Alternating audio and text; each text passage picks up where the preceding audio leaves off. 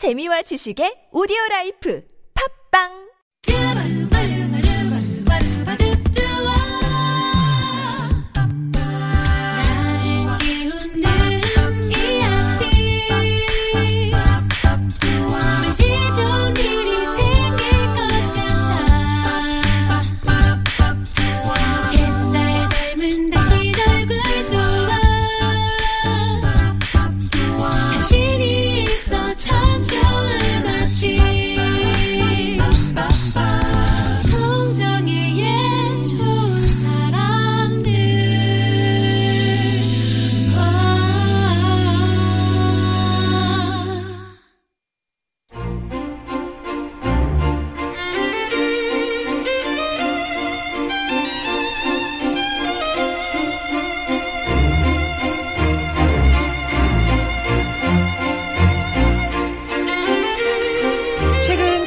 지자체마다 지역의 이름을 걸고 제천음악영화제, 물주 산악영화제, 순천만 동물영화제, 안양 청소년영화제 등등 특색 있는 영화제들을 하나씩 개최하고 있습니다.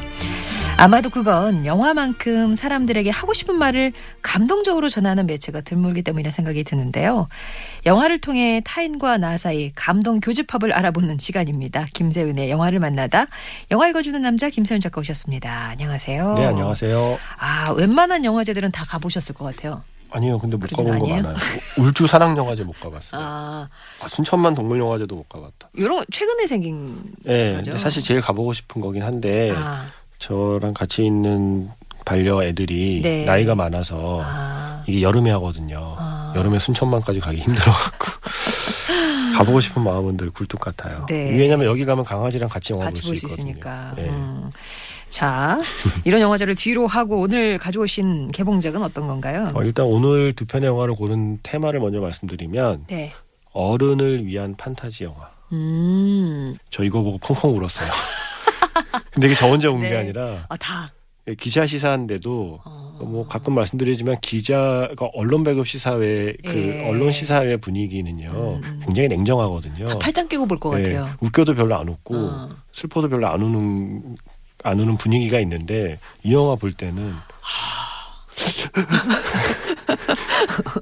흔들림이 제 감지되고. 옆에서 뒤에서 훌쩍 훌쩍 하면서 이제 하는 소리가 들리더라고요. 그래서 네. 그게 왜냐하면 어 다들 저랑 비슷한 생각으로 갔던 것 같아요. 또 이거 뭐 음. 어, 아이들이나 청소년을 위한 판타지 영화겠지. 뭐 대충 포스터를 봐도 그렇고 내용을 봐도 그런 영화인데라고 음, 보러 음. 가- 보러 갔는데 뒤에 이제 후반부에 나오는 이야기들을 보면서 음. 이거 사실 내 얘기잖아 이러면서 이제 약간 좀 예상치 못해 못한 상황에서 이제 시체말로 훅 들어오니까 음. 거기서 결국 그 많은 사람들이 눈물을 흘리게 된그 네. 작품이고요. 몬스터콜이라는 작품입니다. 몬스터 콜. 몬스터가 나와요? 네. 음. 이번 주에 개봉한 작품이고요. 혹시 이거 그 원작 소설을 보신 분도 있을 수 있어요. 음. 한국에도 출간이 되어 있고요. 한국에 출간된 제목은 몬스터 콜스예요. 콜스. 어, 영화는 좀 더 간단하게 한다고 뒤에 S를 빼버렸습니다. 아. 그래서 영어는 그대로인데 한글 제목은 몬스터 콜. 몬스터 콜, 어, 좋네. 몬스터 콜. 그래서 아주 간단하게 이제 하- 제목이 좀 한 글자가 빠지긴 했지만 원작 소설이 되게 유명해서 아마 보신 분도 있을 거예요. 이게 예. 2012년에 뭐 웬만한 상은 다 받았다고 알려져 있는 그 작품이고요. 음. 어, 이 내용은 이래요. 이게 지난주에도 그랬지만 어, 항상 이런 영화의 주인공 아이들은 대체로 12살입니다. 아, 네. 딱 좋은 나이죠, 12살. 음. 그 뭔가 그, 그 이- 소설이나 영화에서 뭔가의 주인공이 되는 아이들의 나이는 대체로 12살. 그게 뭐 이유가 있어요? 근데 우리가 따져보면 12살이라는 나이가 딱 그 대체로 보면 약간 초등학교 고학년 들어서는 아. 그때 나이인 거죠, 뭔가. 네. 그 한국에서도 왜 이렇게 12세 이상 관람가, 15세 이상 관람가 이렇게 어. 이렇게 구분하는 게 12세가 보통 한 초등학교 졸업 무렵이거든요, 네네. 사실은. 그래서 그때 뭔가 그리고 이제 사춘기가 막 시작될 무렵이고, 그래서 보통 보면 12세 아니면 그 다음은 17세예요. 그게 이제 그 최근에 개봉한 할리우드 영화 지땡 발광 17세라는 아. 영화도 17세잖아요. 그 네네. 대부분의 그 하이틴 영화는 17세, 18세 이때가 이제 아. 나이대가 배경이고 그보다 조금 더 어린 아이들의 이야기를 할 때는 그러면은 12살. 대부분 열, 12살 음. 안팎으로 11살, 13살까지. 네. 근데 이 영화의 주인공도 12살이에요. 음. 12살 소녀 콘 12살 소년 코너가 등장하는데 지금 이 코너가 살아가는 하루하루는 쉽지가 않습니다. 일단 어 아빠 엄마는 이혼을 해서 아빠는 이제 배경은 영국인데요. 음. 아빠는 미국에 가서 살고 있고요. 엄마랑 단둘이 살고 있는데 엄마는 아파요. 아유. 많이 아프고 항상 이제 항암 치료 받고 힘들어하는 모습을 이제 보고 그래서 혼자 이제 이렇게 어, 그런 환경 때문에 빨리 그 조숙해진 스타일의 아이거든요. 음. 근데 이 아이가 학교에 가도 친구가 없어요. 그리고 음. 학교 생활도 재미가 없어요. 학교 생활에 재미가 없는 가장 큰 이유는 엄마가 아프기 때문이에요. 음. 이게 어떻게 연결이 되냐면 이게 사실은 이 작품의 좀 묘한 점인데 어 엄마가 아프다는 소문이 난 뒤로 음. 학교에 아 쟤네 엄마 아프대라는 음. 소문이 난 뒤로 그 다음 날부터 아이들도 선생님도 이 코너를 대하는 태도가 달라진 거예요. 뭐 소공료도 아니고. 근데 그게 뭔가 뭐 나쁘게 대하는 게 어. 아니라 그러니까 뭐라 할 말이 없잖아요. 아유 저 어떻게 엄마가 아프대라는 어. 마음이 있으니까 그러니까 보통 태처럼 더 이상 할 수 없는 거예요. 아. 예전에는 평범하게 장난을 치다가도 아. 장난을 치고 만약에 투닥투닥 하다가 뭐 싸움이 나서 누가 뭐 맞으면 울 수도 있고 이러잖아요. 근데 이제는 쟤는 아픈 애니까 엄마 아프니까 건드리지 마. 뭐 약간 이렇게 분위기가 된 거예요. 어. 선생님도 얘가 한번 잘못해도 혼을 내질 못해요. 아. 보통은 잘못하면 혼이 나야 되는데 혼을 내지 않고 그래 뭐뭐 요즘 어떠니 음, 뭐 집에 음, 별일은 음, 없고 근데 그들 딴에는 배려한다고 해서 한 행동들이 코너는 너무 싫은 거예요. 아. 그게 다 엄마가 아프기 때문에 생긴 변화라고 생각을 하고 그래서 약간 학교에서도 아이들이 자기랑 눈을 잘 못 마주치고 무서워서가 아니라 딱히 할 말이 없으니까 음. 결국 얘기하다 보면 엄마 아픈 얘기로 가야 되는데 어떻게 얘기할 줄을 모르겠으니까 애가- 애들이 아예 모르겠다고 아예 그래. 피해버리기 시작하는 거죠. 방법을 몰라서. 그러니까 점점 이렇게 학교에서도 섬처럼 고립되고 있고 또 집안에 가도 엄마 혼자 단둘이 있는 그 집안의 공기 있잖아요. 비슷한 경험을 아마 해본 분이라면 음. 그 어릴 때그 집안에 들어가는 게 막 기쁘고 반가운 게 아니라 집안에 들어갔을 때 공기가 약간 무겁고 우울한 기운이 있는 그 집안에 들어갈 때의 기분 네. 이런 것 때문에 이 코너의 하루하루가 쉽지 않고 뭔가 모르겠는데 표출하지 못하는 울분이 쌓여 있는 상태의 아이인 거죠. 그런데 어느 날 밤 12시 7분에 음. 저 창밖에 나무를 보고 있는데 창밖 네. 언덕에 나무가 갑자기 꿈틀대기 시작하더니 커다란 나무가 꿈틀꿈틀하더니 네. 사람의 형상과 비슷하게 그 하더니 성큼성큼 걸어와요. 아. 그러면서 이야기를 시작합니다. 코너 오말리. 저음으로 예. 예. 바로 이 몬스터 나무 몬스터의 목소리를 연, 연기 한 건 바로 테이큰의 주인공 리암 니슨이에요. 예. I'll find you, I'll kill you 했던 그 아저씨가 몬스터 목소리를 하거든요. 기본적으로 리암 니슨의 목, 목소리는 어. 나니아 연대기의 사자 아슬란의 목소리 연기하신 분이잖아요. 네. 위엄 있고 뭔가 음, 음, 음. 그 상대방으로 하여금 귀 기울일 수밖에 없는 목소리거든요. 근데 그 리암 니슨의 목소리로 이 몬스터 나무 괴물이 얘기를 해요. 코너 오말리, 음. 내가 앞으로 너에게 세 가지 이야기를 들려줄 것이다. 예. 그 이야기가 다 끝나면 네 번째 이야기는 네가 나에게 들려주어야 한다라는 거예요. 음. 그러니까 내가 너에게 세 가지 이야기를 들려줄 텐데 네 번째 이야기는 네가 아무에게도 하지 못한 너의 진짜 이야기를 해야만 한다라는 아. 이야기를 하고서 세 가지 이야기를 시작하는 이야기가 몬스터 콜이라는 네. 작품입니다. 예. 그래서 이게 그 근데 이 몬스터가 들려주는 세 가지 이야기가 사실 가만 들어보면 현재 코너가 처해 있는 상황에 대한 은유들이에요. 음. 그 코너가 마음속에 품고 있는 마음들이고요. 그러니까 겉으로 보기엔 착한 아이인데요. 누가 봐도 엄마가 아프니까 혼자 일어나서 밥 차려 먹고 청소 다 하고 음. 엄마 열심히 간호하고 누가 봐도 착한 아이처럼 보이는데 사실 코너의 마음은 복잡하거든요. 음. 내가 뭐 착하게 살기는 살아야겠는데 그러면서 한편으로 다른 친구들처럼 살지 못하는 거에 대한 불만도 있고 음. 엄마가 계속 아픈 게 엄마가 안쓰럽기도 하지만 엄마가 계속 아파서 짜증도 나고 음. 이런 복잡한 마음들이 있잖아요. 음. 그런 마음들을 어떻게 알았는지 네. 이 몬스터는 다 알고 있는 거죠.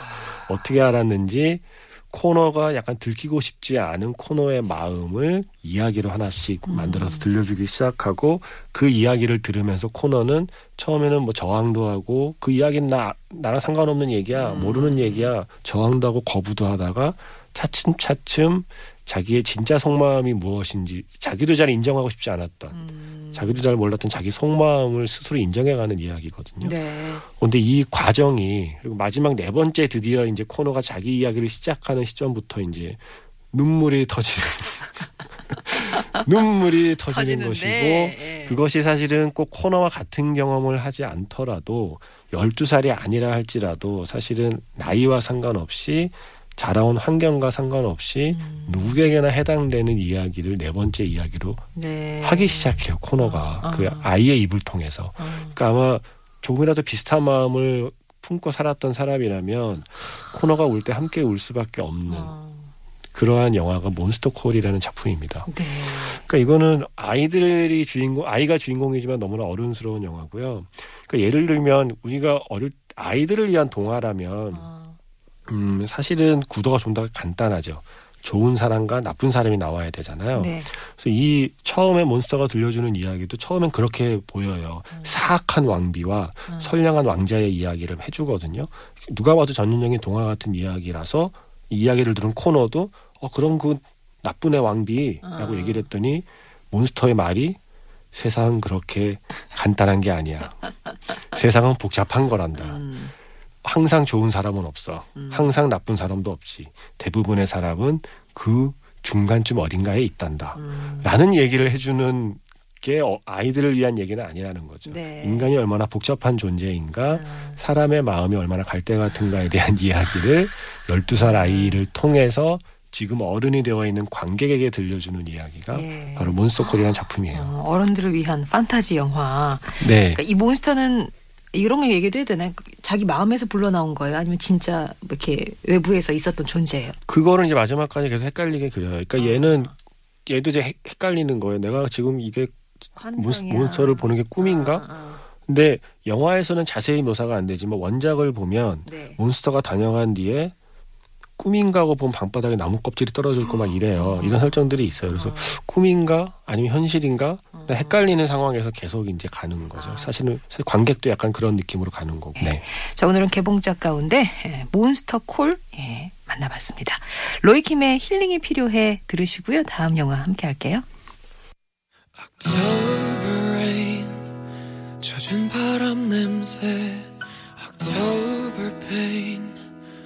아파했던 우리 힐링이 필요해 난 네가 필요해 금요일에는 영화 이야기를 함께합니다. 김세윤의 영화를 만나다.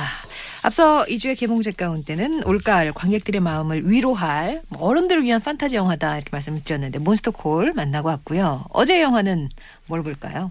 이 몬스터콜 포스터를 보시면 뭐라고 써 있냐면 전 세계 영화제 34개 부문 수상, 44개 부문 노미네이트, 네. 그 밑에 판의 미로 제작진. 음. 이라고 써 있어요. 아. 그러니까 이거는 뭐냐면 몬스터 콜이라는 작품에 관심을 가질 만한 관객이라면 판의 미로도 당연히 봤을 것이고 아. 분명 판의 미로를 좋아할 것이기 때문에 판의 미로 제작진이라고 예. 봐보면 어 하고 그래 괜찮겠네라고 생각하겠지라는 아. 마음에 이 포스터에다 굳이 이제 써놓은 한 줄인 거죠. 네네. 그래서 두 번째 영화는 파네미로입니다. 파네미로. 이게 부제가 있어요. 그 파네미로 오피리아와 세계의 열쇠. 한국 공식 이제 그 개봉 아. 제목은 그렇게 개봉을 했던 작품이고요. 예. 2006년 작품이니까 이제 벌써 10년이 넘었네요. 어, 근데 저도 이 작품 처음 봤을 때 그 느낌이 지금도 기억나요. 네. 어땠는데? 이건 며칠 갔어요. 그 여운이 어. 이것도 그야말로 어른을 위한 영화고요. 어. 판의 미로는 지금 10년이 지난 지금도 판의 미로 제작진이 이 작품 외에도 여러 군데 쓰여요. 어. 여러 군데 비슷한 느낌의 어떤 판타지 영화가 나올 때마다 판의 미로에 참여한 스텝 단 한 명이라도 이 영화에 들어 있으면 아. 판의 미로 제작진 참여를 꼭 넣거든요. 네. 그 정도로 약간 그 최근에 한 21세기에 나왔던 수많은 작품들 중에 거의 독보적으로 이, 이 장르의 독보적인 작품으로 음. 평가받는 영화고요. 감독은 기예르모 델 토로라는 감독이고 멕시코 감독이거든요. 음. 이 감독의 대표작은 헬보이가 있죠. 네. 그래서 워낙에 이런 그, 어, 판타지 장르에 워낙 관심이 많던 감독인데, 이 감독이 스페인 내전을 배경으로 아이를 주인공으로 판타지 영화를 만들었어요. 음. 그게 바로 판의 미로라는 작품이고요. 음. 배경이 1944년입니다. 근데 영화에서 보면 가끔 등장하는 게 이제 스페인 내전이거든요. 음, 누구를 위하여 종을 울리나부터 시작을 해서 음. 네. 많은 영화의 배경이 스페인 내전인데 스페인 내전의 역사를 조금 알면 영화가 훨씬 더 좀 풍성하게 느껴지기도 해요. 음. 근데 스페인 내전의 역사는 뭐 간단히 말씀드리면 그냥 뭐 흔히 말하는 프랑코 독재 정권이 그 쿠데타를 일으켜서 정권을 잡으니까 전 세계의 지식인들이 심지어 뭐 해밍웨이도 있고 뭐 사실은 수많은 지식인들이 이건 말도 안 된다 해서 지지를 했고 수많은 지식인들이 스스로 게릴라가 돼서 프랑코 독재 정권과 맞서 싸웠던 전쟁이거든요. 네. 근데 결국에는 패배를 했죠 게릴라들이. 그러니까 그 레지스탕스가 이제 패배를 했는데 그 39년에 이제 전쟁은 끝났는데 전쟁이 끝난 뒤에도 몇몇 세력은 남아서 계속 저항을 하던 상황인 거죠. 그게 이제 1944년이라는 배경을 이 영화가 선택한 이유고요. 그래서 이제 1944년에 이제 남아 있는 게릴라 잔당을 소탕하기 위해서 어 그거를 담당한 군인이 있는데 음. 그 군인과 새로 이제 최근에 결혼한 그 여자가 있고 음. 그 여자의 딸이 있습니다. 네. 바로 그 딸이 주인공이에요. 걔가 판이에요? 걔가 오피리아. 네. 판도 사람 이름이에요? 판의 미로라고 그래서 많은 네. 사람들이 주인공이 판인 줄 아는데 그럴까봐 부제에다가 오피리아를 오피리아. 엮은 거죠. 어. 그래서 이 오피리아라는 아이는 어, 엄마는 또 만삭이에요. 이제 아. 자기 자기 동생을 이제 임신한 상태인데 아빠랑 뭐 좋아서 결혼했다기보다는 먹고 살려고 이제 결혼한 상태고 아빠는 정말 냉혹한 군인이거든요. 음. 그래서 이 아빠를 따라서 이사를 오면서 시작이 되는데 어느 날이 그래서 오피리아는 친구도 없고 아빠는 무섭고 뭐 좀 분위기 좀 뒤숭숭하고 그런데 숲의 요정 판이 나타나요. 아 요정 이름이구나. 네, 그래서- 판. 그래서 판의 미로구나. 네, 숲의 요정 이제 판이 나타나서 오피리아에게 뭐라고 얘기를 하냐면 사실 너는 음. 지하 세계의 공주야. 음. 넌 지하 세계의 공주인데 지금 이 지상에 지금 이렇게 살고 있는 거야. 음. 네가 그 하지만 네가 세계의 열쇠를 손에 넣는다면 너는 다시 지하 왕국으로 돌아가서 공주가 될 수 있어. 근데 지금 그 마치 아까 그 몬스터콜의 코너처럼 지금 내가 살고 있는 환경이나 현실이 내 마음에 들지 않는 아이에게 너무나 매력적인 제안인 거죠. 음. 그래서 이 세 가지 열쇠를 이제 하- 쉽게 말하면 세 가지 미션을 주는 거예요. 세 가지 미션만 통과하면 너는 지하 세계의 와- 공주로 복귀할 수 있다. 음. 그래서 이 오피리아가 그 세 가지 미션을 하나하나 음. 하나하나 클리어하기 위해 도전해 나가는 과정이 아. 파네미로 오피리아와 세계의 열쇠. 그러니까 네. 보름달이 뜨기 전에 이 세 가지 과제를 수행하면 돼 라는 어. 판의 말을 믿고 이제 그 하나하나 모험을 하는 이야기예요. 예. 근데 이, 이 이야기가 왜 그렇게 오랫동안 칭송을 받냐면 아이가 주인공인 판타지, 그러니까 세계의 열쇠를 하나하나 찾아가는 그 판타지 자체에도 재미가 있지만 44년 스페인 내전을 배경으로 하- 했다고 했잖아요. 음. 어른들의 이야기를 이 아이 오피리아를 통해서 하고 있는 거죠. 네. 음. 어른들은 싸우고 어른들은 전쟁하고 어른들은 서로를 죽이고 죽고 하고 있는 상황 속에서 오피리아는 과연 어떻게 살아야 할 것인가에 대한 음. 이야기를 하고 음. 있고 결국은 오피리아 덕분에 어른들이 구원을 받는 이야기거든요. 어. 굉장히 슬픈 굉장히 슬픈 이야기예요. 이것도 펑펑 우나요? 펑펑 울었죠. 네. 네. 제 기억에 몬스터콜을 보고 울고 나서 음. 이만큼 울었던 게 언제지 하니까 판의 미로 같아요. 아. 아까 소개 못 드렸는데 몬스터콜을 보고 외국의 평론가가 쓴 한 줄 평이 있어요. 네. 그 외국 평론가들이 이런 말 참 보면 잘 만들어요. 엔터테인먼트 위클리가 뭐라고 썼냐면 몬스터콜을 보고 끝에 가서 눈물이 나지 않는다면 당신이 진짜 몬스터. 이런- 아, 되게 부담스럽다. 이런 표현을 쓴 적이 있거든요. 네, 네, 네, 네. 근데 너무 자책하지 마시고 음. 눈물이 안 날 수도 있죠. 음. 근데 어, 파네미로도 사실 몬스터 콜처럼 음, 앞 거의 비슷하잖아요. 몬스터콜도 네. 앞에 세 가지 이야기를 들려주면 음. 네 번째 네 이야기를 해잖아요. 파네미로에서도 오피리아에게 세가 세 개의 열쇠를 갖고 나면 네. 그 다음에 이제 네가 선택이 네가 선택하면 되라라는 아. 이야기거든요. 비슷한 설정이기도 하고 그러네요. 마지막 후반부에 가서 드러나는 어떤 하나의 진실 때문에 보는 관객으로 하여금 숙연해지게 만들고 무언가를 스스로를 돌아보게 만들고 예. 자기 자신의 숨겨진 진실을 깨닫고 함께 울게 되는 자- 종류의 영화인 거죠. 아. 야. 근데 이게 제가 재밌는 게 이거 관련 자료를 보다 보니까 그 동화 이론가들의 이론이 있더라고요. 음. 우리가 동화를 보면 이런 설정이 되게 많아요. 음. 그 오피리아가 세계의 열쇠, 과제를 수행해야 되듯이 주인공이 뭔가의 과제를 하나씩 해나가야 되는 그러한 그 음. 동화들이 많다는 거죠. 음. 그게 이제 성장에 대한 우- 대한 하나의 은유라고 해요. 살면서 거쳐야 되는 어떤 통과 의례를 아. 동화적인 설정으로 이제 만들어 놓은 건데 네. 그게 크게 두 가지인데요. 네. 하나는 어- 어린 예, 아이가 어른이 되는 과정에 통과해야 될게 타인과의 싸움, 그러니까 타인과의 관계, 혹은 이제 세상과의 싸움인 거죠. 그러니까 그 세상의 질서에 굴복하지 않는 그 사람으로 이제 성장하는 게 첫 번째 과제고 두 번째는 자기 자신과의 싸움. 음. 자기 자신과의 싸움에서 이겨서 더 근사한 어른이 되는 게 두 번째 통과 의례라고 이제 설정을 해놓고 첫 번째 타인과의 싸움을 은유하는 걸로 주로 괴물을 등장시킨대요. 음. 괴물이나 용 같은 거랑 싸워서 이기는 과제는 음. 주로 이제 그 나 말고 나 나 외의 세상과 이제 싸우고 성장하는 과정을 은유하는 거고 나 자신과의 싸움은 어떤 과제로 등장하냐면 유혹을 이기는 거. 네, 동화에 보면 그러네. 너 이, 이때까지 절대 이거 하지 마, 어. 절대 뒤돌아보지 마, 절대 먹지 마, 뭐 어, 어, 어. 하는 그거를 잘 참아내면 그 과제를 통과하는 거죠. 어. 그래서 동화에서는 그게 등장한다는 거죠. 근데 이 파네미로가 약간 그걸 알고 보니까 어, 그런 설정이 다 들어가 있는 거예요. 아. 파네미로 이 오피리아의 두 번째 과제한가가 그거거든요. 아무리 맛있는 게 있어도 먹으면 안 돼. 어, 먹으면 근데. 네. 오피리아가 지상에서 먹는 음식이란 게 뻔한데 이 과제를 수행하기 위해서 그, 그 신비의 공간으로 들어갔더니 정말 온갖 가지 대부분 단 것들 네. 온갖 가지 맛있는 게 아. 있는데 그거를 정말 정말 참아야 되는 게 과제인 거잖아요. 어. 근데 그 과제가 결국 자신과의 싸움을 거. 거죠. 그러니까 어. 유혹을 이기는 음.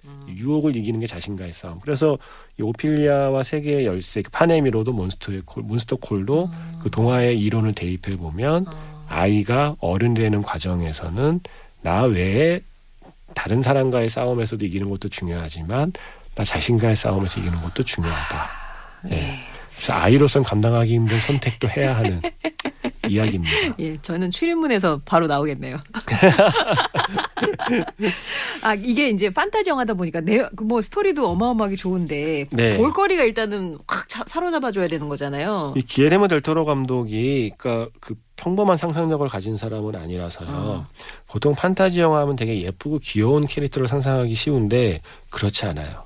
생각해 보면 아이들의 마음이라는 건 되게 복잡해서 음. 아이들이 예쁘고 이쁜 상상만 하진 않거든요. 아이들은 추잡한 상상도 하고 기가 막힌 상상을 예, 하죠. 예. 잔인한 상상도 네. 하고 사실은 그렇잖아요. 기, 기이한 상상도 네. 하고.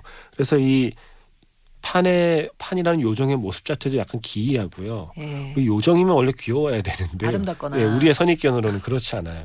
기- 그리고 그 아까 말씀드린 식탐을 이겨내는 그 과제를 수행할 때 결국 못 이겨요. 아. 그래서 하, 하나를 집어 먹거든요.